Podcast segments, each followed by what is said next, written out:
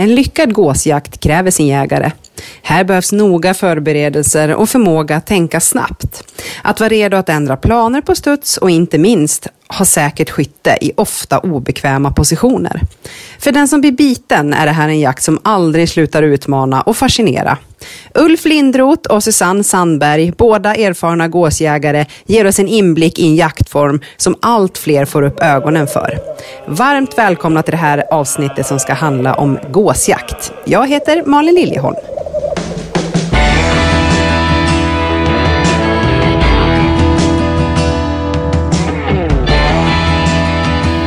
Då ska vi hälsa våra lyssnare varmt välkomna igen till poddavsnitt nummer 11. Eh, idag har jag bjudit in två stycken som ska prata om gåsjakt. En jakt som kanske inte pratas om så himla mycket eller får så mycket uppmärksamhet men som jag tycker är ack så viktig att ta upp och diskutera kring. Eh, Susanne Sandberg, du är förtroendevald och verksam i Örebros län och du har eh, lite ungdomsverksamhet där vad jag förstår, stämmer det? Jajamän, det Jajamän. Eh, och så har vi Ulf Lindroth här också. Ja. Ja, du, är också, och du skriver ju för Svensk Jakt och Ja. du är även nu aktiv i ett gåsprojekt, gåsjaktsprojekt som Svenska Jägarförbundet har fått eh, medel för och ska börja jobba med här under våren och hösten, eller hur? Ja, jo, men det är, det är i år. Det är ett pilotprojekt i år. Sen får vi se om det blir fortsättning. Ja, vi får se. Vi får Ja. se. Men hörni, jag tänkte lyssnarna ska ändå få lära känna er lite bättre nu när ni är här och hälsar på. Susanne, kan inte du berätta lite mer om dig själv? Jo, ehm, ja, jag kommer ju från Örebro, bor en liten bit utanför, två, tre mil eh, i Lindesberg.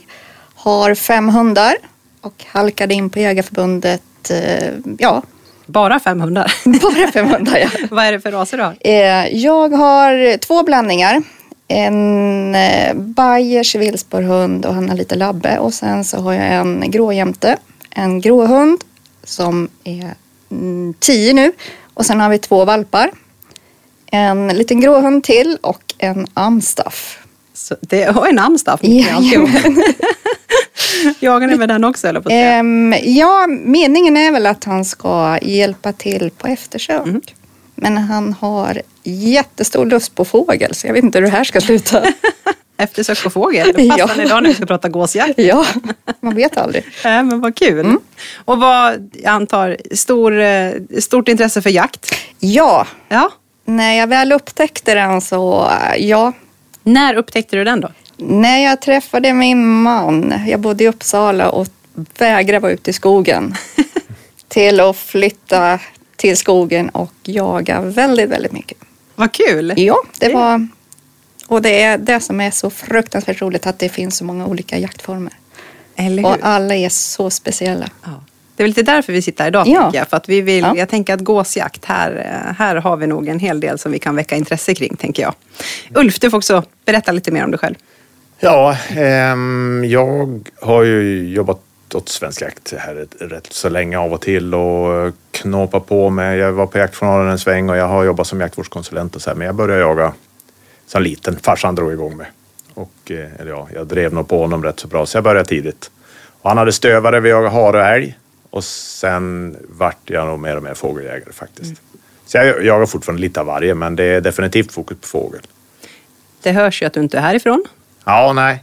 Jag är från Västerbotten, bor i Norrbotten. Men eh, gås då, som vi pratar om nu, det, jag jagar lite gås där uppe också. Men jag har jagat mest gås nere i Skåne och Östergötland. Och, ja, där chansen har bjudits, men, men det är väl där jag jagar mest egentligen. Så eh, har en finspets som jag jagar tjäder och tjäder med, skjuter någon mård ibland och sen har jag en forster som får göra allt möjligt fågelrelaterat. Alltså jag har honom inte som eftersökshund och sånt där eller stöthund, men han är stående, ripa och tjäder och sen så får han apportera änder och gäss och duvor och sånt där. Så, ja. Är det en forsterhanne? Ja, Ja. strävår. Jag upplevde det själv när jag hade med mina vislor som väger 20 kilo. Och där är det, just när man ska apportera eh, en gås, en eh, kanadagås, kan det vara lite tungt. Ja, men den de- förra forsten jag hade som Ja. egentligen var en tuffare och större hund, han var inte så sugen på att apportera gås. Nej, Men den här, han kämpar. Ja, han kommer med. precis. Ja, men det är det. Den ena, ja, hon kämpar för sitt liv, så hon, hon släpar fram den om det så är. Men det, det är lite tyngd i dem. Jo. det kan man lugnt det det. säga. Det är det. Ja, men hörni, vad kul att ha er här idag. Jag tänkte vi ska riktigt nörda in oss i gåsjaktens värld eh, idag. Eh, dels är det ju för att Svenska Jägarförbundet har fått medel för att få ett pilotprojekt för gåsjakt. Jag tänker, Ulf, kan du berätta lite mer om, om det projektet? Ja, ehm, det är ett pilotprojekt som sagt var Sörmland och Örebro eh, och det är samarbete med LRF om jag har förstått det rätt. Jag, är ju, jag har, min roll är framförallt att ta fram utbildningsmaterialet så jag kan inte allt utan till men, men eh, tanken är väl att sammanföra jägare och markägare lite grann och få, få lite snurr på skyddsjakt på gås. Det. att eh, kunna hjälpa till att sk- skydda grödor lite grann. Dels då för att det behövs mer än idag och dels kanske för att det, behövs en liten översyn av hur man jagar gås så man ska komma bort från skadskjutningar. Mm. Gä- Gässen var ju liksom, det var ju en så här, långt tillbaka var det ju ett sånt där problem att eh, av de gäss man sköt på så skadesköt man för många. Sen har det väl varit något av en förbättring tror jag, men nu har jag hört siffror på att man börjar se en försämring igen. Så då sa vi nu får det vara Just det. nu får det dags för ett omtag så att man försöker få folk att jaga på ett vettigt sätt. Vad jag förstår så kom initiativet från länsföreningen i Sörmland att göra det här projektet. Jag tänker att det måste väl ha funnits ett, ett behov och vi har ju fått det här från Viltvårdsfonden eh, som finansierar det här projektet. Men eh, Susanne, jag tänker så här, hur ser det ut i Örebro? Det är inte långt därifrån. Har, ser ni den här problematiken? Ser ni mycket gäss? Finns det, finns det ett behov av ett sånt här projekt? Ja, definitivt. Det gör det. Och det kommer bli ännu större tror jag. Ja. För du anordnar, du har ju en hel del ungdomar som har intresserat sig för gåsjakt, eller hur? Ja, Ja. jag har ju fått komma och skyddsjaga i Tysslinge, Ja, okej. Åkerby där. Ja. Och eh, där behövs det verkligen och sen har det ju bara spridit sig. ja. För jag har haft med mig mina ungdomar och även tagit in eh, gamla jägare för erfarenheten och sen är ju hundarna outstanding. Ja. Och det är ju en väldigt social jakt tycker jag. Man behöver inte vara så tyst och man behöver liksom inte göra ja, så det är väldigt mycket utan det gäller bara rätt sekund och skärpa till sig och sen Mm. få till det bra. Ja men vad kul. Jag tänkte vi ska gå igenom allt det här. Vad behöver man och hur, hur funkar och vilka delar. Men jag tänkte vi kan väl börja liksom så här. ehm, hur ser det ut idag? Liksom ökande stammar, det är skador, det är en jaktlig resurs. Eh, vad finns det för problematik? Eh, Ulf, kan inte du berätta lite grann så här, stammarna, de gåstammar vi har. Vilka är det vi har och hur ser det ut idag? Alltså, det är ju en hel rad gåsarter egentligen, men de som vi stöter på som jägare är ju kanadagåsen som ökade länge, men som nu snarare håller på att fasa ut lite grann tror jag. Eller den försvinner ju inte, men, men den ökar då inte längre. Och trängs undan, tror jag, lite grann av grågåsen. Den har ju ökat över längre tid nu. Okej. Så på de flesta håll i landet tror jag grågås det är den vanligaste. Och sen de vitkindade som man inte har fått jaga för att det har räknats som en förbiflyttande art eh, som inte häckar i Sverige. Den häckar ju i Sverige i större och större omfattning och det, det blir också bara större och större antal. Och du kan jaga gås nästan var som helst i Sverige nu, åtminstone från Norrbottenskusten och ner och det är ganska troligt att du får vitkindade gäss över bulvanerna någon gång på morgonen. Så det är ju de tre arterna kanske som, som vi ska jaga mest. Och sen så är det lite jakt på sädgås och bläsgås i södra Sverige. Jag tror det är skyddsjakt på sädgås och lite ordinarie på bläsgås har jag för mig i, i söder. Ehm, Men du, du nämnde lite grann det här vart de häckar och, och liksom det här med samförvaltning och de flyger till andra länder och sånt där. Vad finns det för problematik i det här och hur funkar det med de olika gässen? Skiljer de sig mycket åt? Ja men alltså grågässen, de häckar ju. Vi har ju väldigt mycket grågäss häckande i Sverige och de gäss vi jagar, grågäss vi jagar, det är våra egna grågäss framför allt. Och de har ju, där kommer du, du har ju på sensommaren har du ju lokala gäss som flyger in på fält och ställer till problem och eh, ja, på, på, eh, senare på hösten kommer det flyttgäss och på våren kommer de tillbaka och, och liksom, är det några som ställer till problem då så är det ju grågässen som etablerar sig och ska häcka och ligger på, hårt på, på, på vårgrödor och sånt där. Så att, men du sa att det var kanadagåsen som kunde flytta på sig. Eller flyttades. nej, det är vitkindade. Det är vitkindade, Ja, förlåt. Så var. Kanadagåsen den, den häckar ju också i Sverige Mm. och eh, häckar väl kanske lite mer som man ser i inlandet och sånt där. Alltså grågåsen häckar vid de stora fågelsjöarna och den häckar längs kusten och ja, på en massa ställen. Men, men kanadagåsen är ju tycker jag, när jag är uppe i norra Västerbotten i inlandet så är det ju oftast kanadagäss du ser häcka i inlandsvattnen. Ja, just det. Men de kommer ju ner längs flyttvägarna under hösten. Men Susanne, ser du, vilka är det du ofta ser? Vilka gäss ser ni i Örebro oftast? Oh, ja. Är det blandat? Det är eller? blandat. någon Det är trend? extremt mycket grå gäss. Ja, det är Som det. Ja, som är blandat med ja, sädgås. Ja. Och sen är det Kanada och vitkinda som går tillsammans. Mm. Och vi uppe i Dalarna där jag jagar en skyddsjakt, där är det nästan bara kanadagäss som det har varit i våras i alla fall. Där är det betydligt färre. Jag vet inte om det har med vattendrag och så vidare att göra, att de föredrar. Mm. De säger ju att eh, kanadagåsen börjar söka sig till mindre sjöar och åkrar och lite sådana där saker. Ja, men så Det kan det ju vara då kanske. Ja. Mm. Åtminstone i vårt område. Så det är, Men eh, orsakar de lika mycket skador på liksom, grödan, alla gäss? Eller går de olika hårt åt eller är det samma lika? Det vet jag inte riktigt faktiskt. Eh, men jag skulle tippa att det är i proportion till hur många de är. Mm. Och grågåsen är nog värst. Ja, men vad, gör, vad är det exakt de gör? Hur gör de skadan? Eh, olika på olika grödor. Alltså de kan, eh, de kan plocka ganska späda plantor och plocka upp dem hela. Och, och liksom, även om de bara är ute efter att beta lite av det gröna så rycker de upp hela. Och det kan vara olika växter. Alltså, lite otippat så är det morötter har jag varit med om och pratat med bönder som har haft väldiga problem. Att de har eh, ryckt upp morötterna i fel ålder och gjort stora, stora skador på kort, kort tid. Oj. Ehm, och eh, ja, det, alla späda planter eh, som råkar ut för en stor gåsflock är väl illa ute misstänker jag. Men de trampar ju ner också. Ja.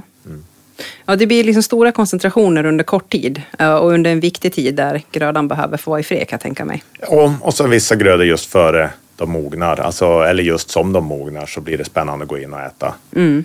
eh, ja, vete och annat. Om, om det börjar ligga ner lite på en del av fältet så att de kommer in och kan gå vidare och äta. För de vill ju helst inte landa i hög gröda. Men som uppe hos oss så trampar tranorna gärna ner korn till exempel. Ja, Och då börjar gässen gå in och då kan de komma in på, på en teg där, där kornet fortfarande står och så äter de sig utåt sidorna från den öppningen. Så kan de göra ganska stor skada på kort tid. så alltså, alltså, lantbrukare kan ju drabbas ganska rejält hårt. Ja, ja så det, det är nog inte ovanligt med förluster på hundratusentals kronor och, och, och miljoner på stora gårdar om man har otur och får mycket gäss vid fel tillfälle. Då, det känns som att det här projektet kommer sitta som en smäck med andra ord just nu. Ja, vi, ja, vi hoppas det. Ja, men eh, då ökar de flesta, alltså, om jag uppfattar dig rätt så är det liksom att gässen ändå, jag upplever att det ökar, att det blir bara mer och mer för varje år. Ja, är ja, det, alltså, grågäss och vitkindade ökar ju kraftigt. Ja. Kanada är nog ganska konstanta. De kan väl ha lite olika vanor och så här. Men det finns ju fortfarande platser i Sverige där, där man ser mest kanadagäss. Men, men på det stora hela när man åker runt så är grå, grå, grågåsen dominerar och de vitkindade är på sina håll Mm. enormt vanliga. ja. Sen kommer ju sädgäss och bläsgäss och alla de här också. Men de är ju ändå mindre antal. Det är väl ganska gott om sädgäss men de är ju begränsade så det är inte mycket jakt på dem. Nej. Eh, vad, vad ser du skulle behövas för att vi ska komma liksom åt det här, den här problematiken? Jag tänker liksom komma ut på alla de här fälten som blir drabbade. Att liksom, eh, en lantbrukare får mer kontakt med jägare som är villiga att ställa upp eller som, eh, som har en kommunikation sinsemellan. Men det, vi körde något liknande projekt för ganska många år sedan. Då där Jägareförbundet utbildade och köpte in lite utrustning som man kunde låna. Och då var det väl egentligen två saker. Alltså, först måste du hitta jägare som är tillräckligt drivna för att faktiskt fastna för det. här. För det är ju mycket mer jobb än mycket annan jakt. Alltså, du ska upp tidigt, tidigt på morgonen och ut på leriga åkrar och släpa massor av bulvaner och liggömslen och kamouflera och hålla på. Och det visar sig väl ganska snart att det är inte alla som har det drivet. Så du måste ju hitta rätt gäng som tycker det är kul. Och sen så måste de ju faktiskt få tillgång till jakt. Så att de måste ju kunna möta markägarna någonstans. För ska du jaga effektivt då måste du kunna åka runt och titta var är gässen och där ska vi jaga. Mm. Och det har ju betytt att många som jag känner som jag har stött på som har varit jätteintresserade, de har efter några år gett upp det för att de har bara tillgång till några få fält och då kanske de får en jakt per år eller två i bästa fall och så inget mer. Och då är det inte så kul att gå all in om man inte har mer jakt. Så det, liksom, det behövs att markägarna möter de här, men, men vi måste hitta entusiasterna. Just det. Eh, Det är ju lätt nu att vi, vi hamnar lite grann i det här att det är en, en problematik kring det här. Men jag tänker liksom det här är väl en jätteresurs, tänker jag. Som med all annan jakt och vilt så måste ju gåsen vara en resurs. Eller hur? Hur, tar ni reda på gässen Susanne? Oh ja, jagar? det gör vi. Det gör ni. Definitivt. Kan ungdomarna laga till en söndagsgås? Ja, det får de göra. Ja, det, det är inte så... Ja, det men precis. bara jag, tur att Youtube finns. Säger? För vi säger det, ta med dem hem och sen låter dem bara hänga lite några dagar och sen så kör ni.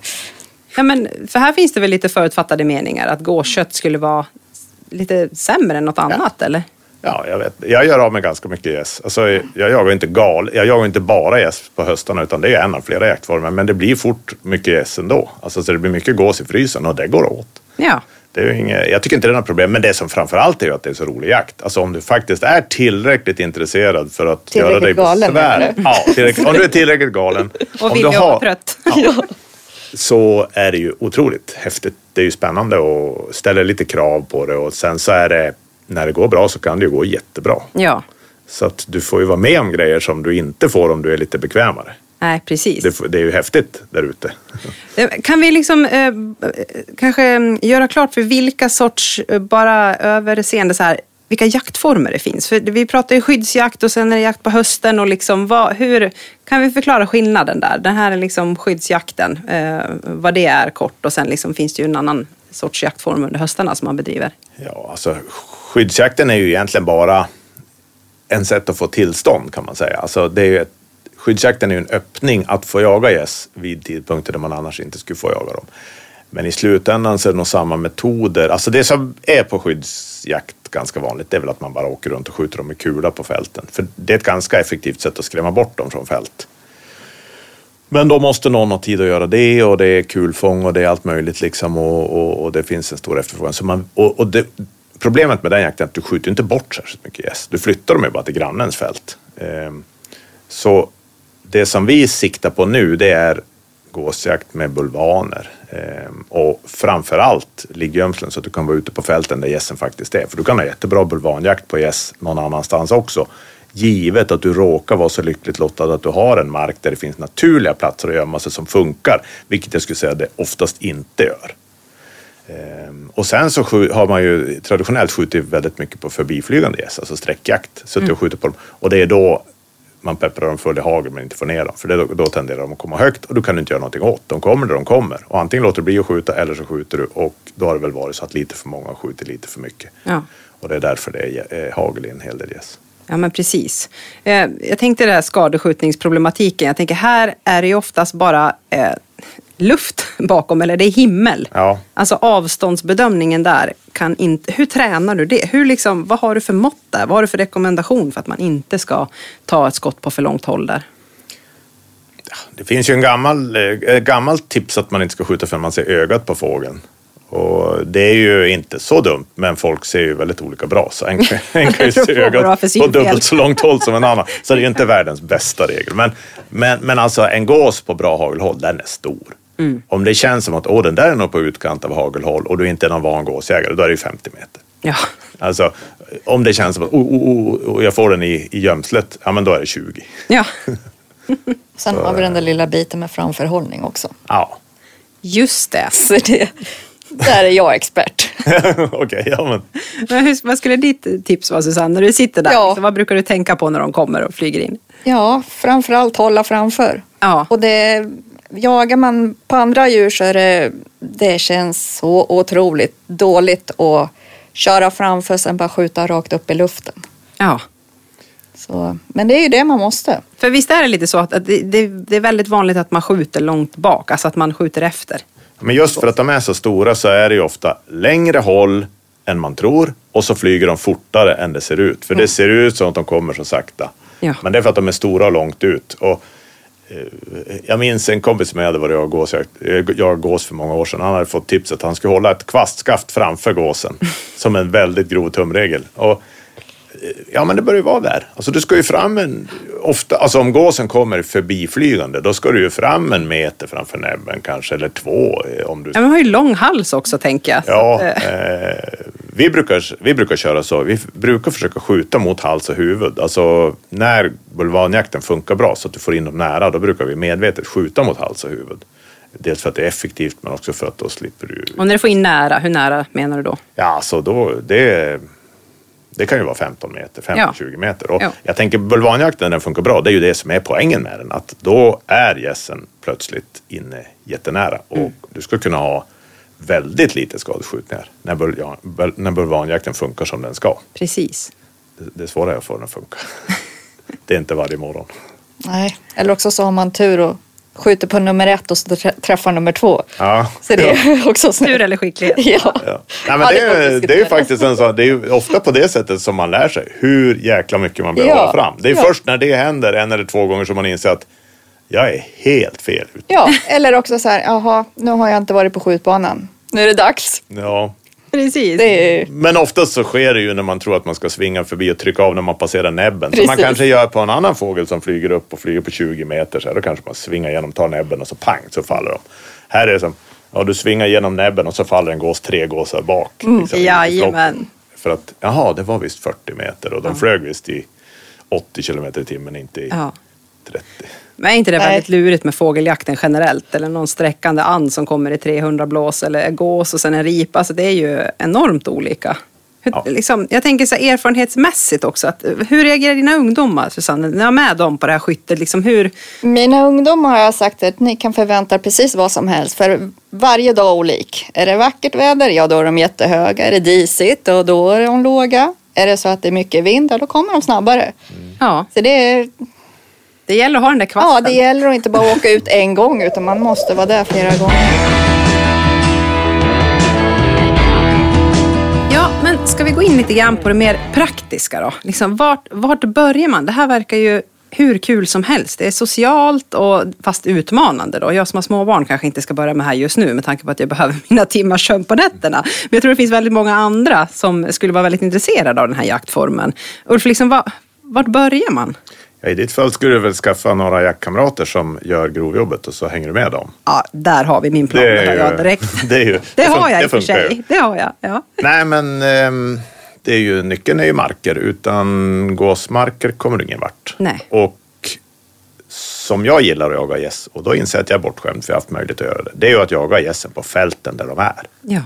För det är den jakten som jag tycker blir bra. Då kan du använda bulvanerna och lockpiporna och kamouflera och så kan du dra in dem på bra hagelhåll och så kan du ha en effektiv jakt med fågelskådsskjutningar. Så, så tillgång till jakt. Alltså, och där hoppas jag på det här projektet lite grann, att de nu lyckas sy ihop jägare och markägare. Vi får Just. väl se. Ja, men det är väl en av, av målen med det här, att vi ska gifta ihop dem som sagt. Jag tror det. Så att den ska hitta ut till flera. För jag tänker, men du säger så här, bra eh, marker för gåsjakt, vad är det då?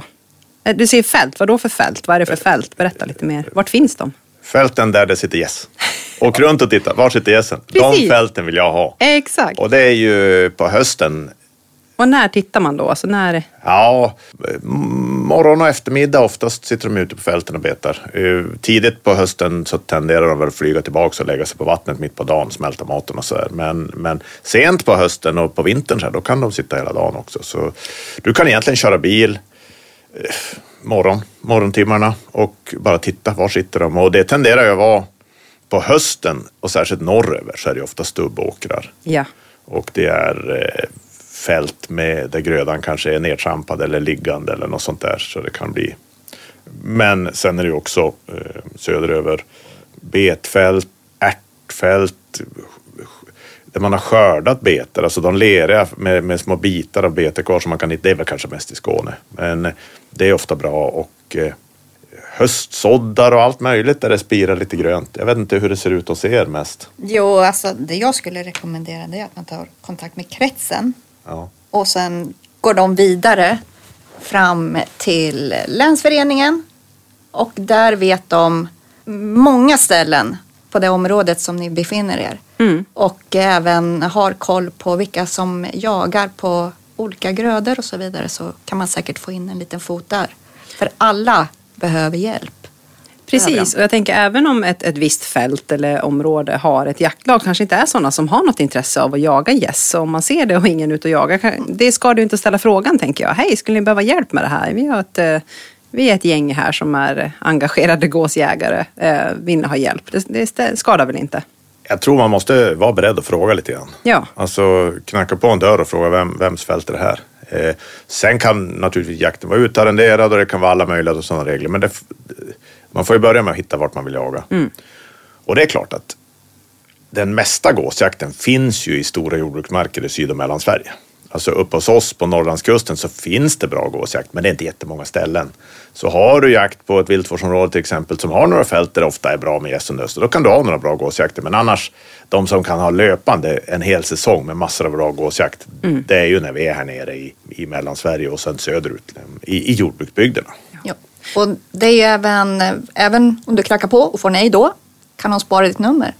Så du vet om, ah, den här ville, ah, min granne behöver hjälp. Så då kan de kontakta. Ja. Så man måste vara på.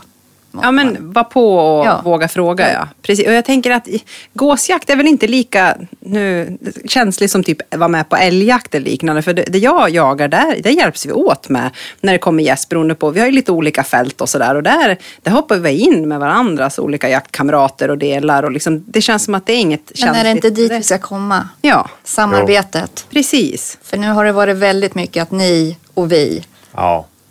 Och så det- sitter man där och säger vi ska jaga och så gör man Ja. inte det. Nej. Nej.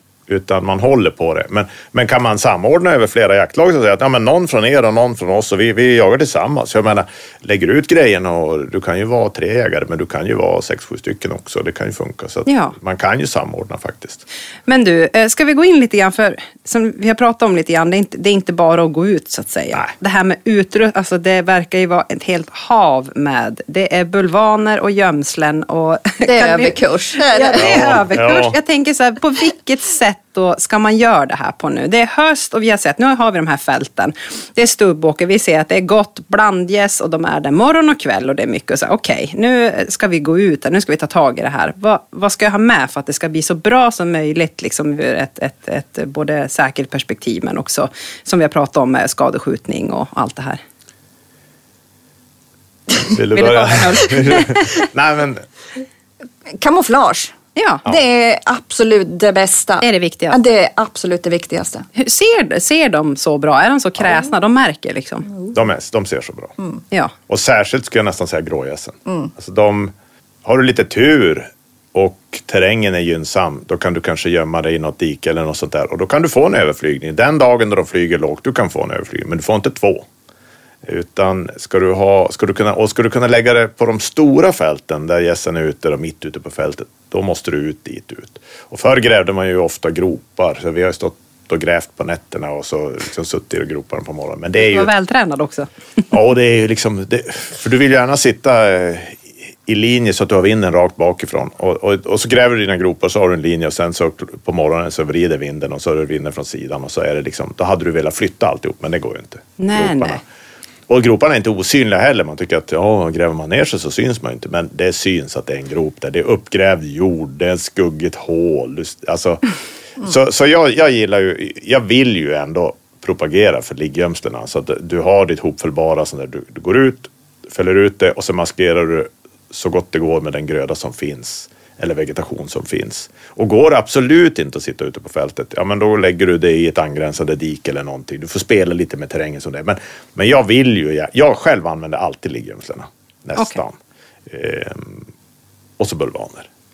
Men du, det här vind pratar om. Mm. Hur ska vinden ligga sa du? Varför är det viktigt? Jag vill gärna ha vinden i ryggen. När vi, alltså, om vi är fyra stycken med ligggömseln, då lägger jag dem i grundutförandet. Om vi inte krånglar till någonting. Ett par meter isär.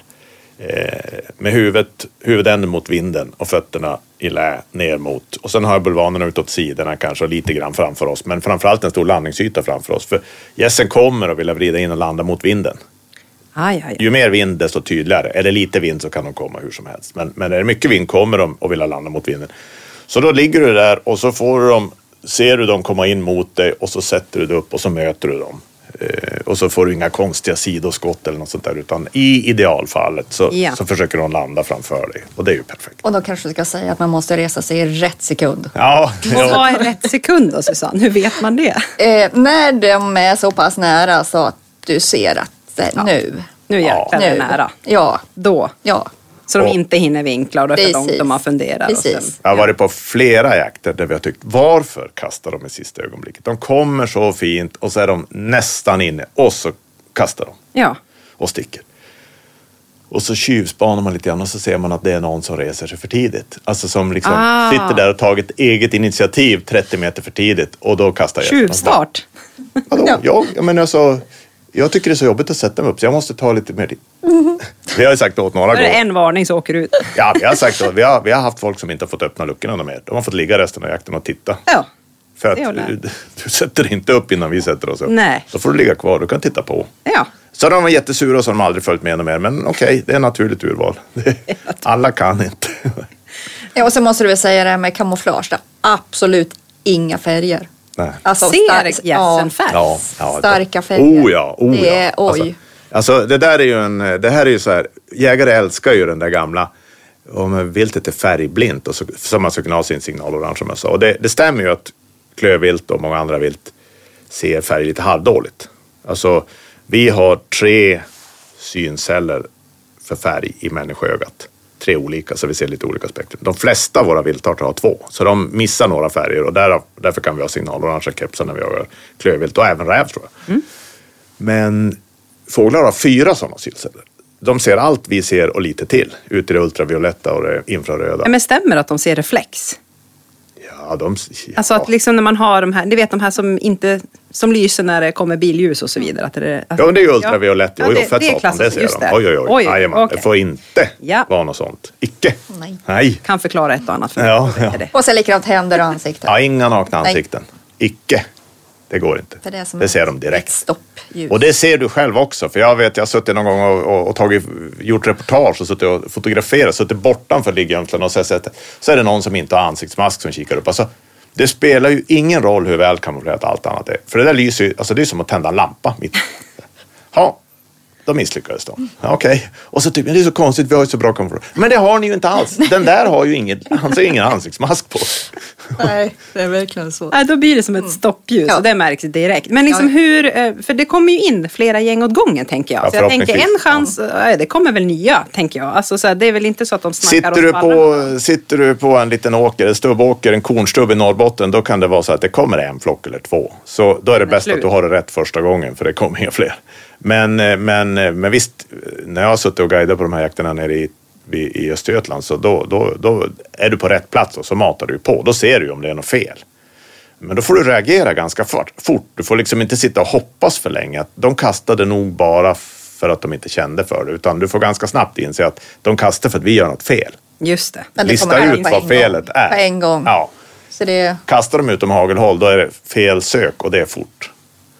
Men det är ju kul för det är ju roligt att lyckas när det är lite svårt att lyckas. Ja, men jag tänker ju svårare jakt, ju roligare är det ju känns det som. Så att man lyckas så är det ju. Men vad, eh, bulvaner, bara om vi stannar till vid det då. Ja. Vilka, hur många, till vad? Alltså liksom, finns det någon tumregel här? Ja, det finns någon tumregel, men det är ju sådär väldigt amerikanskt. Liksom, att de brukar ju säga så här, eh, du ska ha fler gäss, du ska ha fler bulvaner än vad det är i flockarna som kommer in. Och det är ju så här, Oj. men de, de stoppar ju aldrig. Alltså en amerikan, behöver han ha 800 bulvaner så har han ju det. De, de är ju helt vilda. Herregud, stort garage. Eh, nej, det, det, med vissa överdrifter. Men alltså de jagar sina snögäss till exempel. Då är det ju, då är det ju många hundra bulvaner. Eh, det har, vi har ju inte den jakten och vi behöver inte det. Men, men alltså vi, vi, de jakter jag är på. Det är inte så ovanligt att vi kör bara 40-50 bulvaner och klarar oss med det. Eh, och jag kan Bara? en, en september... Det var mycket det var alltså där jag har fel.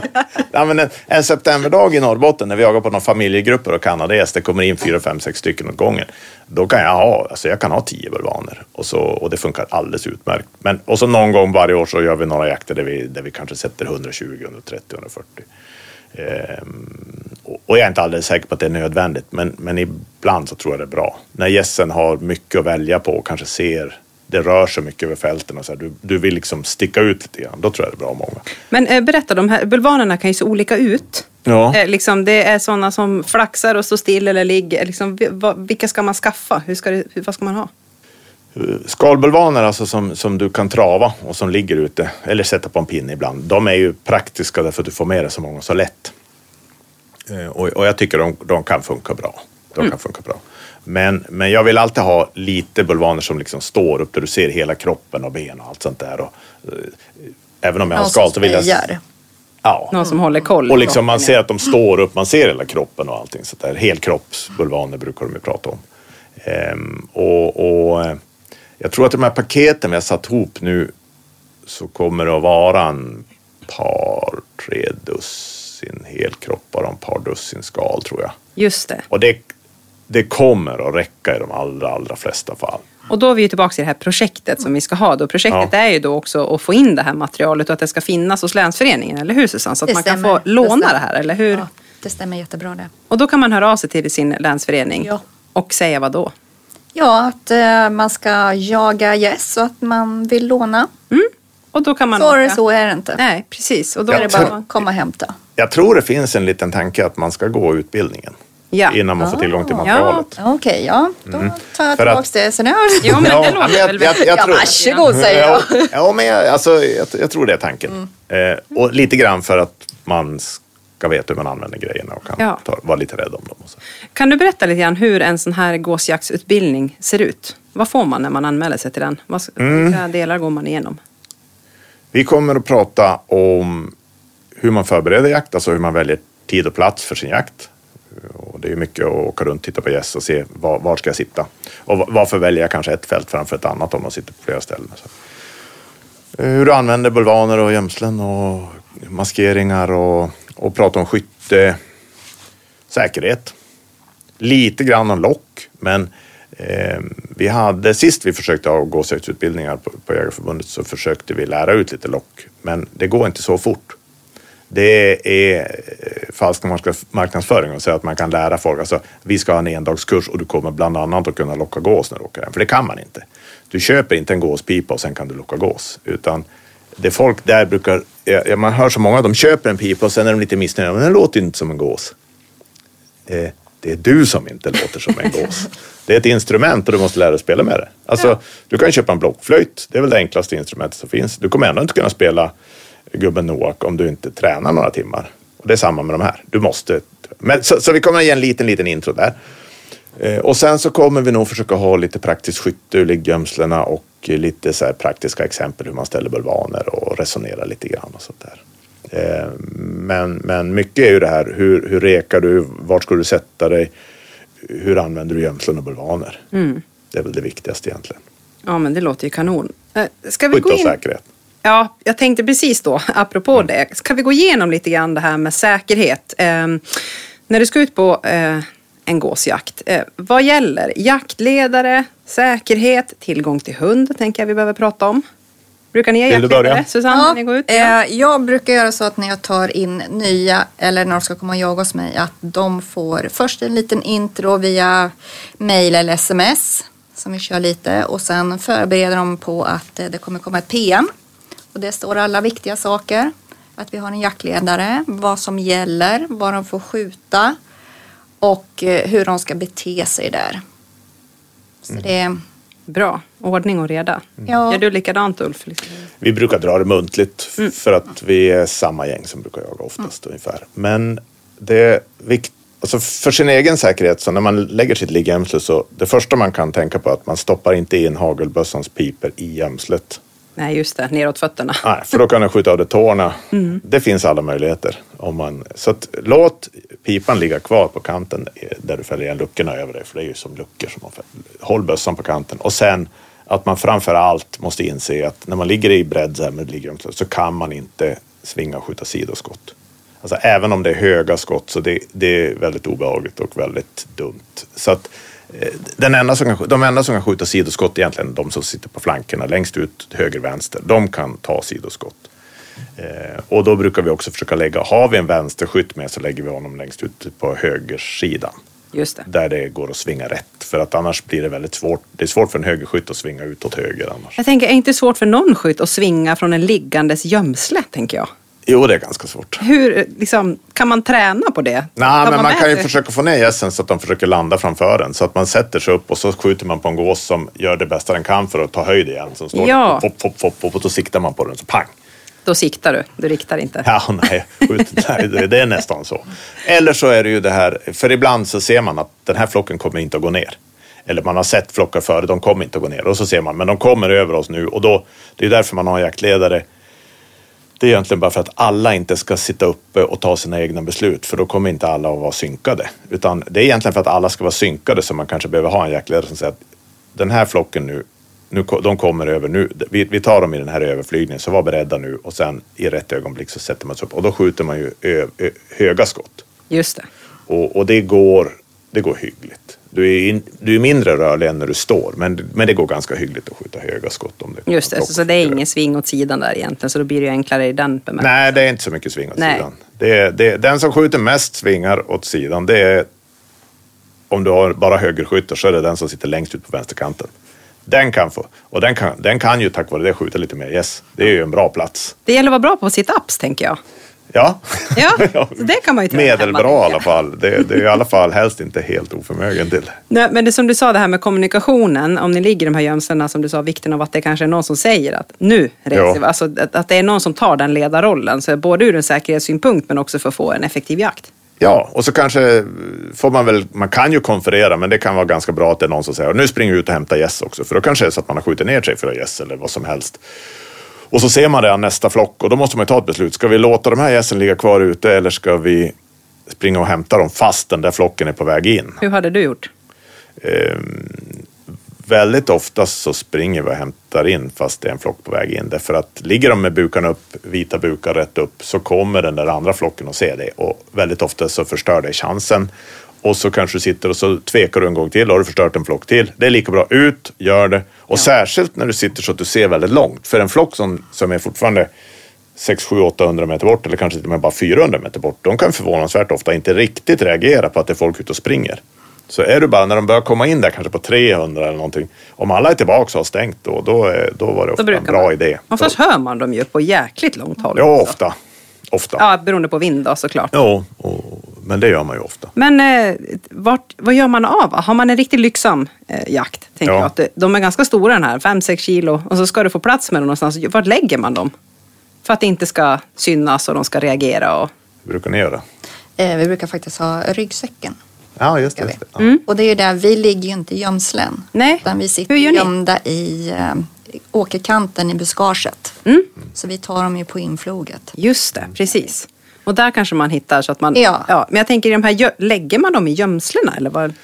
Vi brukar oftast eh, lägga ut dem i bulvanbilden, alltså bland bulvanerna. Eh, ofta bara lägga ihop vingarna och sen stoppa huvudet under vingen som om de låg och sov. eller Låg och sov ja. Eller ibland bara st- sträcka ut huvudet och sticka ner näbben i jorden. Så att den ser ut som Ja, de så käkar. säg att den ligger där och äter kanske. Ja, Och det brukar funka bra tills det blir för många. Alltså när det är för stor andel som är sådana, då brukar man märka att gässen blir lite klurig. När de kommer in så börjar de undra om det här är riktigt rätt. Och även om de ligger i konstiga vinklar eller någon sprattlar till och ligger med vingarna fel eller om det är väldigt blodigt på Mm, fjädrarna det. på någon så här så kan, det, det är inget bra heller. Så sådana brukar vi försöka gömma och då det kan vara att vi springer till närmsta dike ofta och, och, och stoppar ner dem och så här lägger lite gräs över dem. Så, så att man liksom konkar iväg dem en bit. Eh, Du pratade lite grann om det här med att locka. Ja. Eh, när har ni med lockar, du, Susanne, ni sitter i diket. Lockar ni? Eller tar ni Nej, dem bara på det gör vi inte. då? Ja, Utan de får komma själva och sen Ja. får hundarna fixa vårat.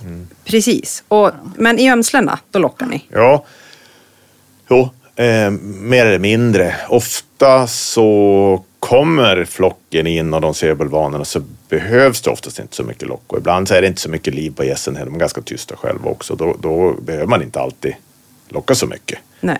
Eh, Men ibland så är det så att det, det finns flera fält som frestar och de, är liksom, de kommer in och är lite öppna för att flyga, välja olika vägar. Då brukar det vara bra att gå på med lock. Och då, så då lockar vi. Och sen tycker jag ofta när du har Yes, för I och med att du ligger med liggömslena, när det finns vegetation så att du kan gömma liggömslena bra ute på fältet, då kan du ofta tåla flera överflygningar. Och då kan du sakta prata ner en flock som kommer in och tar. Och det är ju den stora fördelen med liggömslena jämfört med andra gömslen. Därför att du tål, i bra fall, tål du flera överflygningar. Och då kan du, som, då kan du till slut prata. Och då är det ofta lugna läten, alltså lite kackel som att det går och gässa äter på marken. Så det behöver inte vara så märkvärdigt utan lite små kackel bara. Och sen särskilt på kanadagäss om man har skjutit på dem så kan man med några hysteriska, ganska onaturliga ljud tror jag, få dem att vända tillbaka. Jaha. Så det har vi gjort flera gånger, alltså att man kan vända en kanadagåsflock både en och två och till och med tre gånger så till slut har man skjutit allihop. Jag Det är väl därför det är ont att AV med dig bara för den där den lockbiten. och lära sig. Ja, men eh, ska vi gå tillbaka till det här med hund? Ack så viktigt tänker jag. Susanne, vad har ni med er när ni sitter där och ska gå ut i dikena och jaga gås? Vad, vad har ni tillgång till för hundar? Vi har faktiskt tagit kontakt med en eh, kennelklubb. Heter det så? SSRH. Ja. Mm. Så fick hjälp därifrån. Vad bra. Ja. Och då fick ni, kom ni i kontakt med hundförare som Ja. har då, vilken sorts hund då? Det är många retrievrar. Mm. Är det. Labbar. Och uh, vorster Mm. har också varit med. Så det är ju liksom apporterande hundar Ja. som gäller. Och Ulf, vad brukar ni ha? Ja, vi brukar, jag, brukar, jag har ju forsten och vi har haft med någon, det är lite olika, men haft med någon labbe ibland och så här, Men ofta så har jag forsten med och eh, många, eller en del, de har ju rutinerade hundar som kan ligga i ett litet hundgömsle ute på fältet tillsammans med Helt oss. tyst också. Ja, för fanken. Alltså, eh, kan de så kan de. Ja, ja. Annars kan de inte. Nej, det vet vi. men eh, men eh, jag är inte riktigt, jag är inte riktigt där. Så att jag brukar faktiskt ha hunden i bur i kanten och så hämtar jag när det behövs. Ja. Och när det behövs är ju framför allt när det faller en gås som inte är död och den faller i vegetation. Och ju närmare man sitter någon sjö med vassar och sånt, desto mer bråttom är det. För en skadad gås som kan springa, den tenderar att bara sätta fart mot sjön. Och det går fort. De är snabb nog. Ja, de är snabb. Snabba Så, att, fötter. så, så därför så, så helst ska man ju ha hunden ganska nära. Det ska man ha. Men, men å andra sidan så, så vi plockar ju väldigt många gäss eh, utan hund. Ja, springer ut själv. Liksom och- Springer ut själva. Ja. Så att i, i de allra flesta fall så behöver vi inte hundar. Utan jag skulle nog säga att mycket av våra, hund, alltså våra hundjobb, det är när jakten är över. Då apporterar vi av det vi har sett falla som har varit lite för långt bort eller lite för risigt för att springa och hämta själva. Just det. Och, och det brukar gå ganska bra. Vi brukar nog räkna Då blir hundarna glada. Då får de Ja men den, den lilla stunden, är det, det, är ju, det är en ganska rolig stund. guldstund. Ja, skicka hunden och försöka dirigera och hålla på och dona. Just Så det är kul. Men vi, det, jag, jag har ju mest, mest min forster med mig. Ja, precis.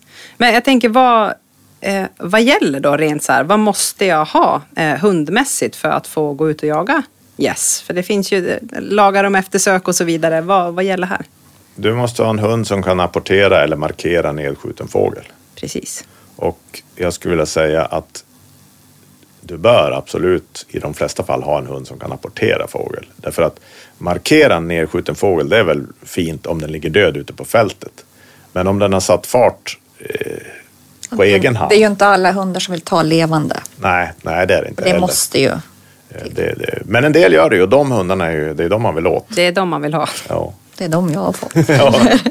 Men vi, vi, förra gången vi körde med Jägarförbundet och då var jag ju bara med som en medinstruktör. Det var ju ganska många år sedan. Då, då körde vi just på det där med samarbete med Spaniel och Retrieverklubben och sånt där. Och, och då fick vi in rätt mycket hundar och en del av dem var ju bra. Ja. Så då kan man ju jobba in det där. Mm, och så kommer man hem till sina älghundar och grishundar och så säger man och så kommer det ju inte. Precis. Nej, det ska man ju alltså just Ja. de här apporterande hundarna, vilket otroligt jobb och grundjobb det är att få fram en sån hund. Och sen också som du säger lite grann Ulf, det här att de ska ju våga. Jag menar en, Ja. en arg kanadagås på 6 kilo som är skadeskjuten, då... Ja, min förra forsta han skällde hellre ståndskall på den. Jo, här är den husse. Ja. Kom och lös det här. Det, det, han tyckte hellre att jag skulle springa och hjälpa honom att slå ihjäl den. Ja, men jag tänker här är ju också en väldigt fin, vad ska man säga, alltså, alltså ett utbyte. Alltså, det finns ju väldigt många som har eh, apporterande hundar idag som kanske inte ens jagar men vill jättegärna arbeta och jobba med sin hund och komma ut. Och jag tänker också att man tar ut kanske sådana som även har lite yngre hundar så de får erfarenheten. För att, att träna liksom på de här, att man tränar på de här tyngre gässen i, i god tid också. För det är ju en skillnad. Alltså, jag som jagar mest eh, lite lättare fåglar, fasaner och riper och så här. Och sen ska de bära en sån här stor. Och det kan vara som terrängen som du säger och ta sig ut ur ett snårigt vass med en kanadagås på 6 kilo. Det kan vara en utmaning i sig. Ja, ja men, men- det är jättebra om man kan jobba tillsammans med, hund, med hundfolk som, som verkligen vill jobba med hundarna. Och för alla, kan ju inte, alla kommer inte att skaffa en apportör. Eh, så kan man knyta ihop det med någon som har så. Men det skulle jag väl också säga att det tycker jag nog att de flesta sådana här gäng som jag känner som har blivit gåsjaktsentusiaster, då finns det snart någon, någon Som känner, har en Jag vill ha en. Ja, Men det är det som är så roligt när man provar på. Ja. Och då Just kommer man här, Fan Alltså vad kul det skulle vara att ja, ha en hund. Ja. precis. Och sen likadant, nej men det här var nog ganska roligt. Ja, Ja. vill nog hålla på med. Ja. Jo, och sen att man får väl mer möjlighet till den jakten. För det då har blir jag en egen- spännande. Ja. Blir det. det är fruktansvärt spännande när man hör dem på, på långt håll och så kommer de bara närmare och närmare och så står man, när ska jag, när ska jag, när ska jag? Och sen nu. Ja. Jo. Men blir inte det också en till dimension om du har en hund eller en Jo. egen hund med? Ja, ja, ja. Oh, som ja. Mm. liksom hjälper till och slutföra uppgiften i teamet och jobbet. Alltså Ja. det fi- finns Ja, när det du får bättre. till en hund, Ja. det är ju ganska mycket jobb. När du får till en hund och ser att den faktiskt klarar det och gör det och tycker det är kul Ja. så är det ju det är faktiskt jätteroligt. Då blir Plus att då blir det ju också, då är det ju mycket lättare för dig att ramla in i vilket gåsjaktgäng som helst. För de säger, ja men du har ju den där hunden, skulle du kunna följa med oss? Och, Jajamän. om ni fixar allt grovjobb så kan jag komma med hunden. Jo men visst är jo, men så är det ju. Absolut. Och jag tänker också för när man jagar mycket, jag som har apporterande hundar, jag kan hänga med på andjakter bara för att eh, få strunta i att hålla bössan och bara få fokusera på hundarna, att de får jobba. Så att det blir en del också, att liksom, man behöver inte alltid ha med sig bössan utan få komma ut med hundarna. Ja, det, så såg det ut förra gången vi körde, alltså för ett antal år sedan när man körde. Det var, de frågade inte ens om man får ha med bössan utan det var bara att de ville köra sina hundar. Precis. Så, de ville ju, så det enda problemet, det enda samarbetsproblemet det var väl om jakten gick för dåligt så de satt och tyckte fan vilken dålig gåsjakt ni har fixat. vi trodde att det skulle bli lite hundjobb idag men tydligen inte. Ja, ja, ja. Alltså, har man hållit på ett tag så vet man att jakt är jakt. Det Ja, man inte jo. förrän efteråt hur det ska gå, eller hur?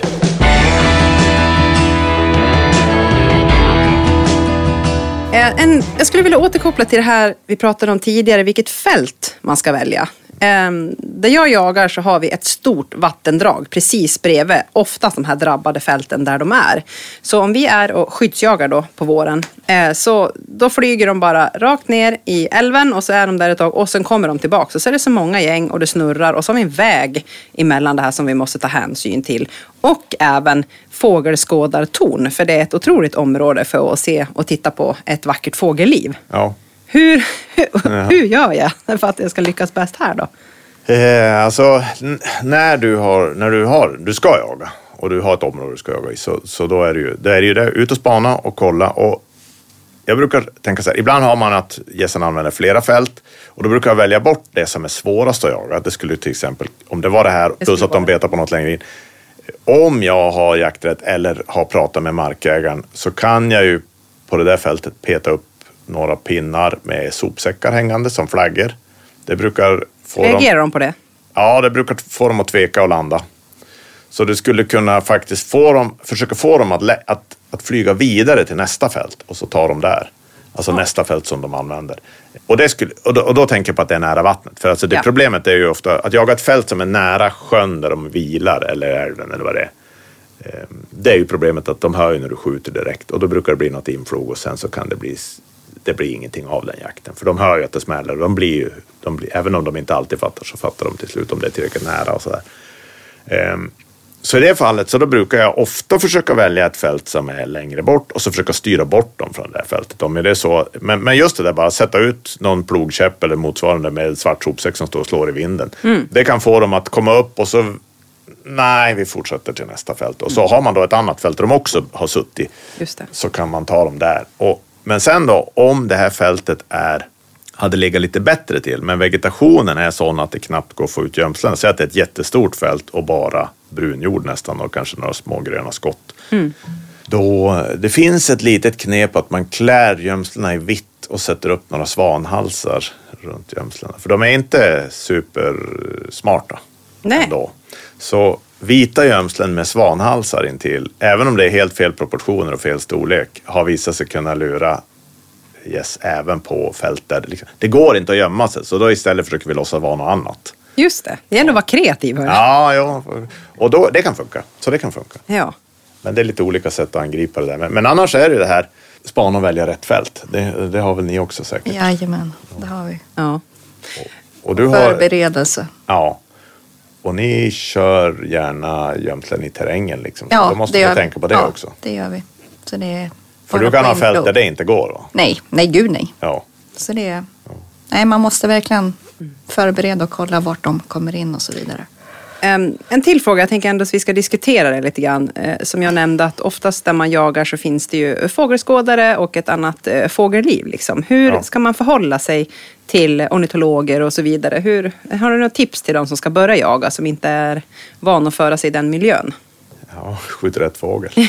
Ja. För du sitter i en tubkikare. Ja. Eh, men, ehm, och det kan ju då betyda avstå från en annan fågel. Alltså en kanadagås är ju trots allt ganska lätt att känna igen med det svarta. Om det inte kommer en vitkindad bredvid. Ja.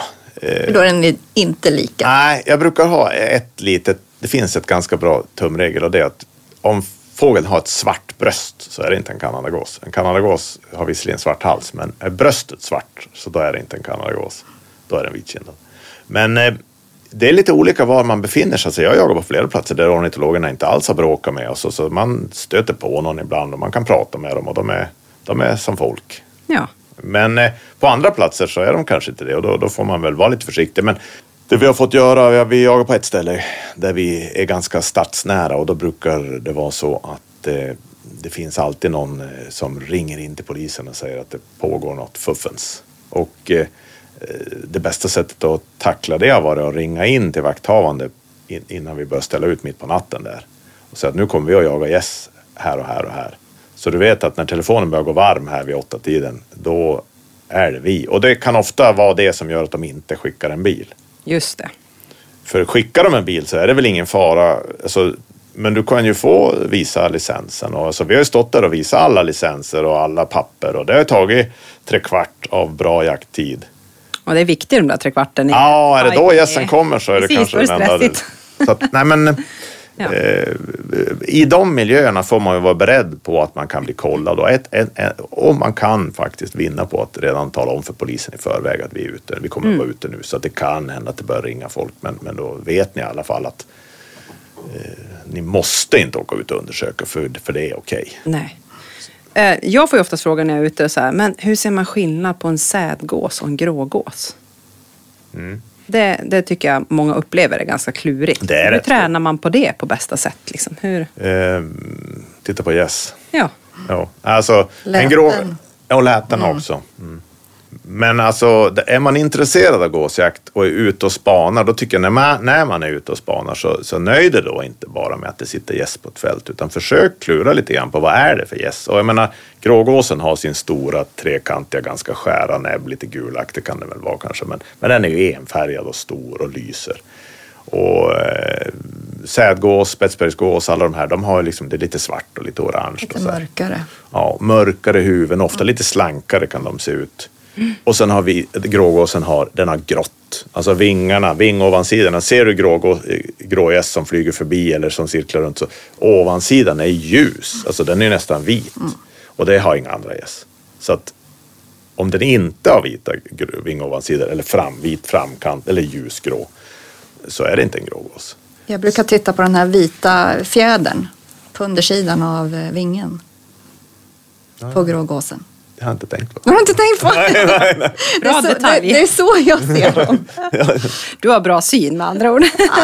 Kommer ner Just, på just, på, ja, just på så sätt. Ja. Det tycker jag är enklare än att se näbb och ja, färg. Ja, men alltså det är ju det. Har du motljus en tidig morgon så är inte det så lätt. Alltså Ja, men- det är svårt. Ja, men jag tänker ofta så står de ju inte där perfekt i bredsidan Nej. på ett fält utan de kommer ju just flygande. De kommer. Så att det är och väl de kommer också... tillsammans många gånger. Ja, för visst blandar de sig när de flyger också? De kom- Det, det brukar vara, det är det där jag har stött på flera gånger. Så man kommer och så ligger man där ute på fälten och så kommer det in grågåsflockar och så plötsligt är det fullt av grågäss i, flock, i, i luften. Liksom. Det är flockar som går om vartannat i landningsvarv. Ingen riktigt vågar gå ner.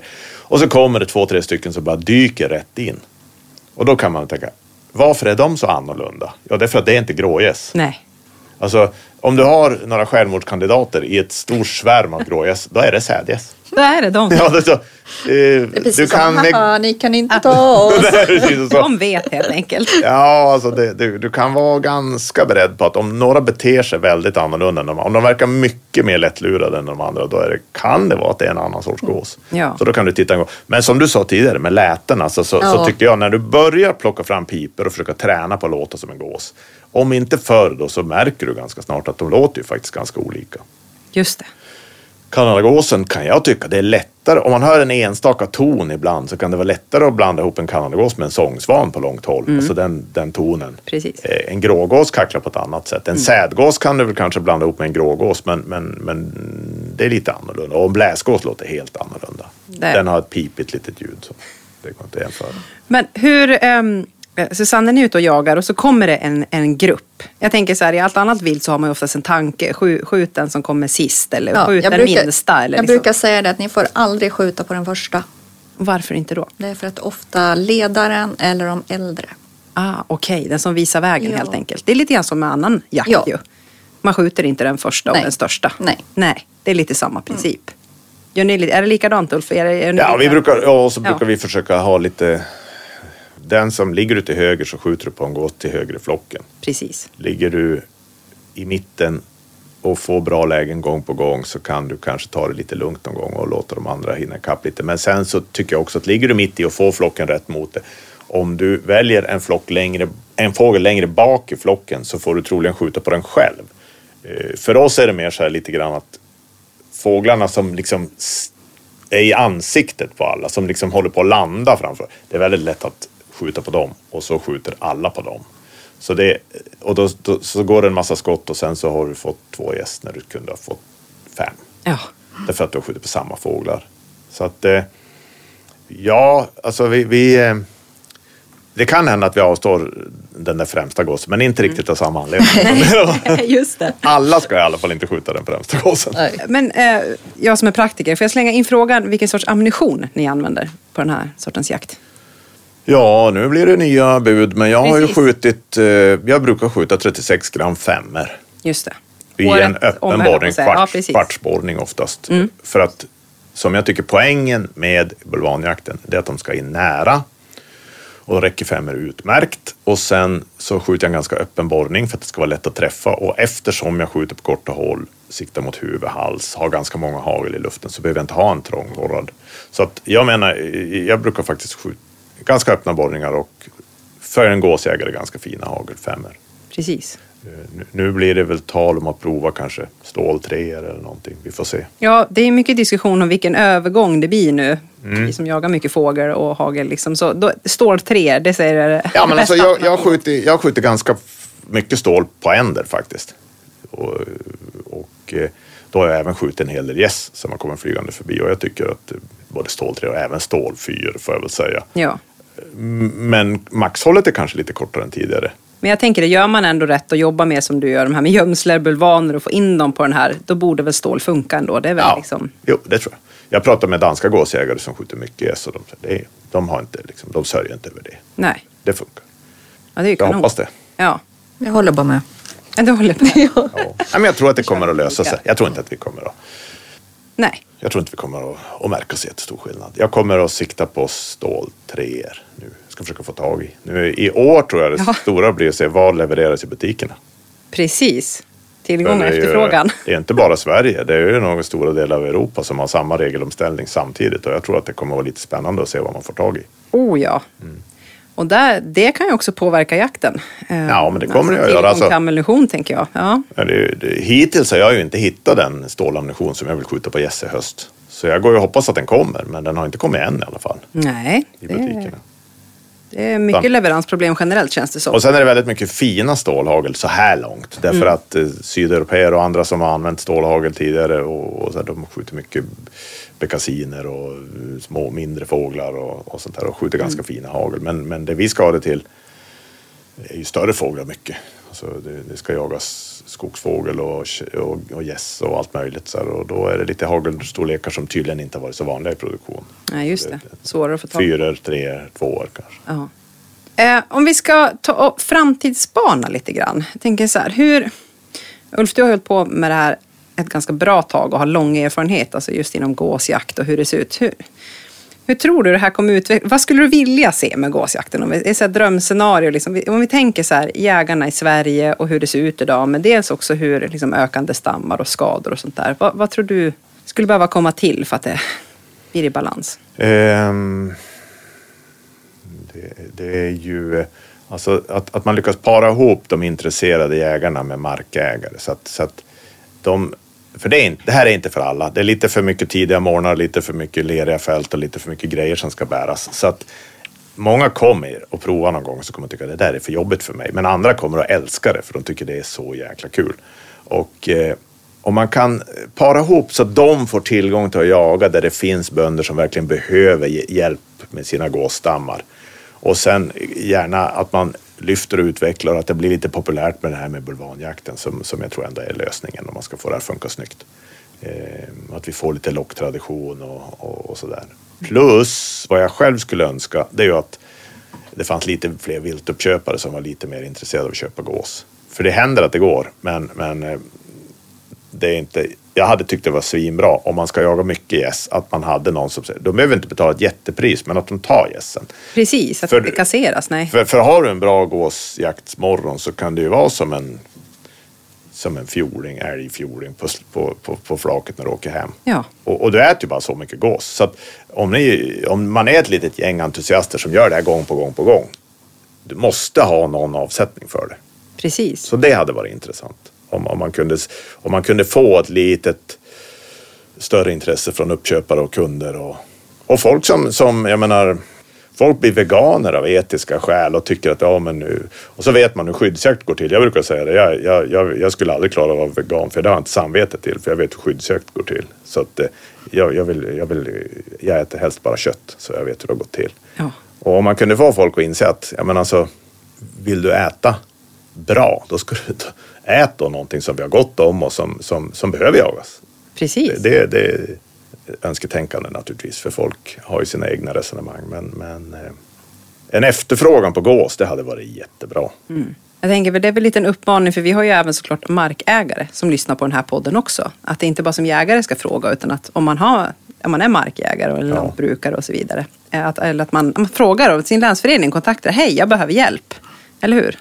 Så att, Ja. Och eh, om man ska vara lite djävulens advokat så kanske markägaren som arrenderar ut sin jakt eh, måste vara beredd att ställa lite krav på sitt jaktlag. För du kan inte arrendera ut jakten till eh, några stycken som har den i alla år och som vägrar släppa in en annan jägare och som själva säger ja vi ska jaga gäss och så gör de aldrig det. Utan då får du säga att ja, men ni får arrendera all jakt utom gåsjakten. Eller ni får arrendera all jakt förutsatt att ni är intresserade av gåsjakt också precis. Annars kan man säga, men arre- ni arrenderar all jakt utom gåsjakten och där släpper jag in vem jag vill. Jag vet inte om det funkar rent juridiskt, men, men, men någonting åt det hållet hade jag tyckt var väldigt Ja, praktiskt. men det tror jag du kan eh, som markägare bestämma vilken sorts jakt du, du upplåter i För den. det är väldigt ofta jägarna själva som blockerar varandra. Det är inte markägarna, utan Nej. det sitter någon där, nej, nej, där har vi jakten, ni ska inte komma dit med era grejer. Nej.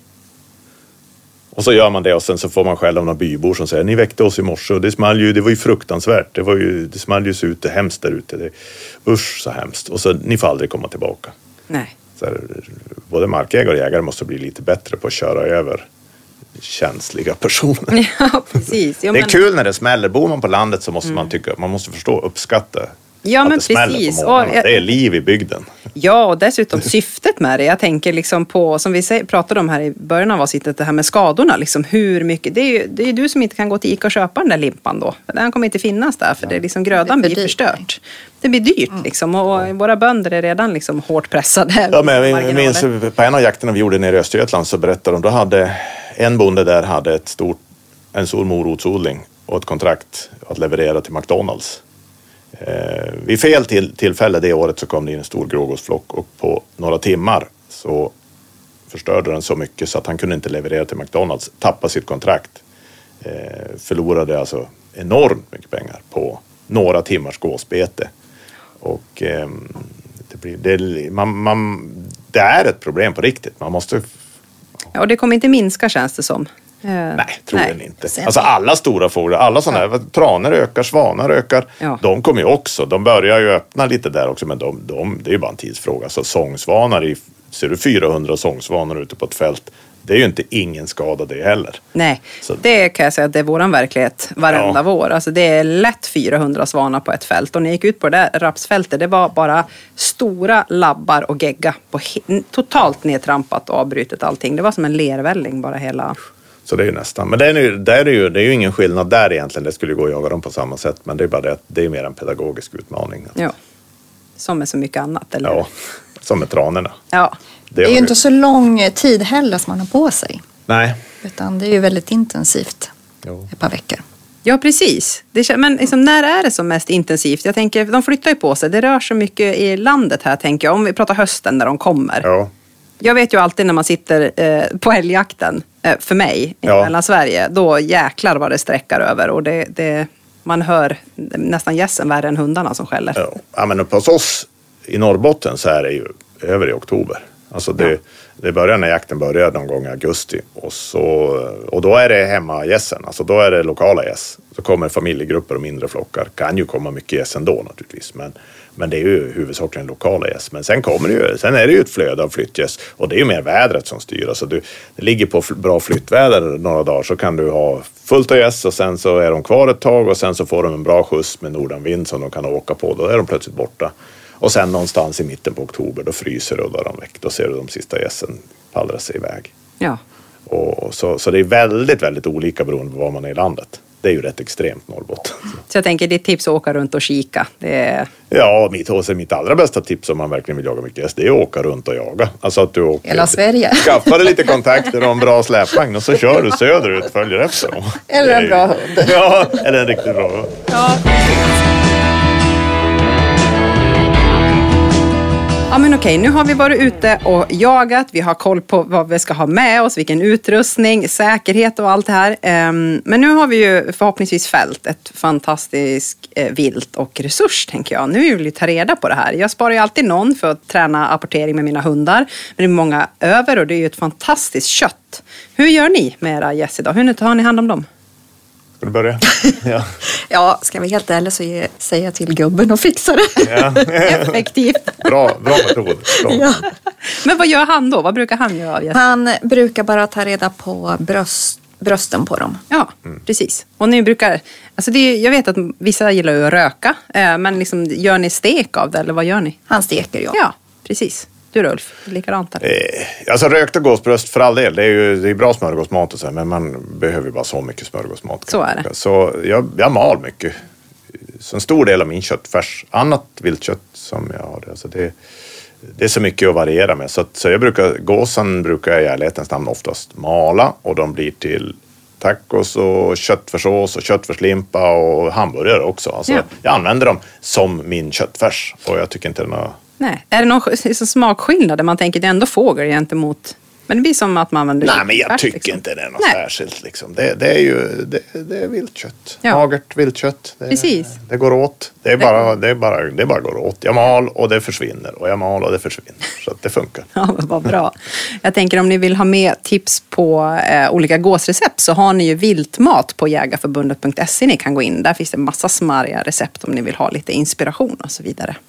Man, man kan se upp lite grann just i jaktsituationen. För det man kan se lite grann ibland är ju de här tidiga jakterna när det är varmt ute och sånt. Att man, att man liksom inte bara lägger dem i en stor hög och sen tar god tid på sig och låter dem bli för varma. Ja, just Det det. Vad är, vad är optimalt där då?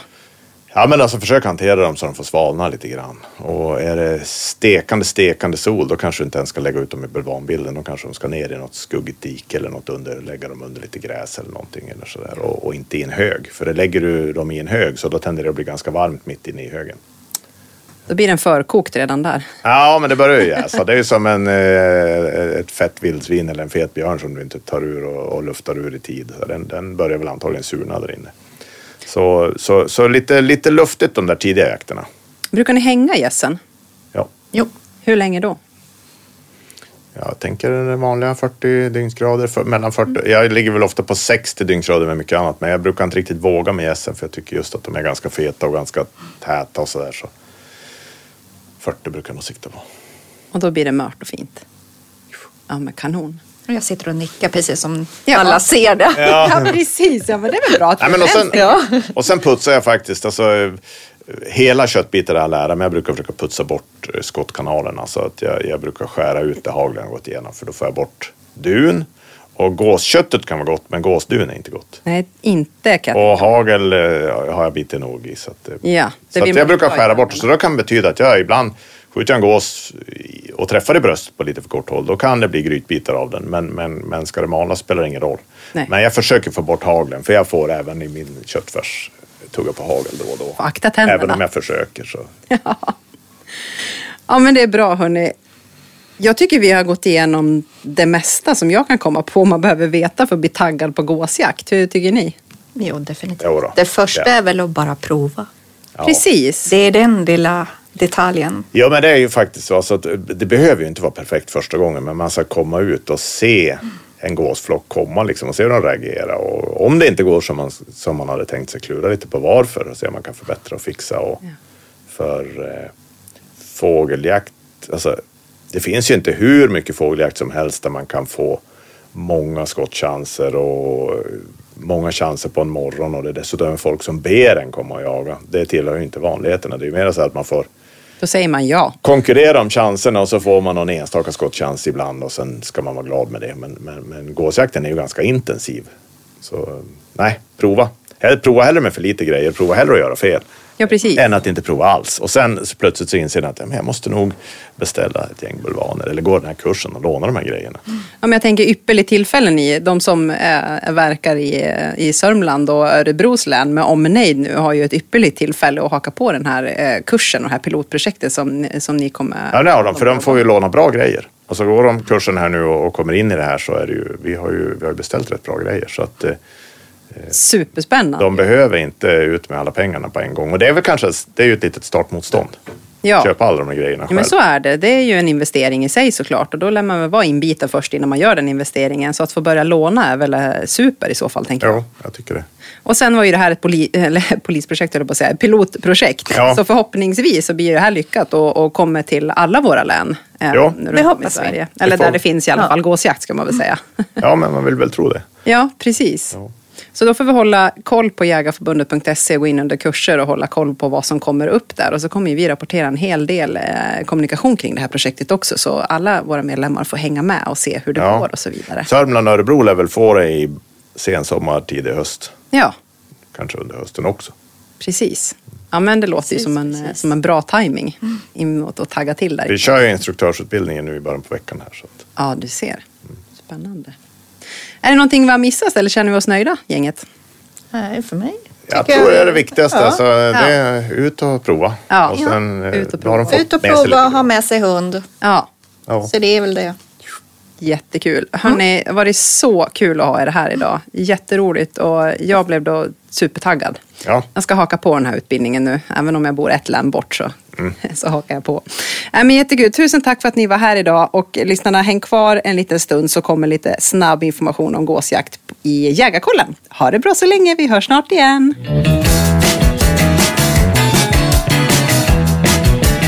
Jägarkollen. Snabbfakta om dagens ämne avfyrad på 30 sekunder. Visste du att en grågås kan i vilt tillstånd bli över 20 år gammal? Och Kanadagåsen, den infördes i Sverige på 1930-talet och planterades ut i Kalmarsund. Och nu finns den över hela Sverige, förutom i fjällen.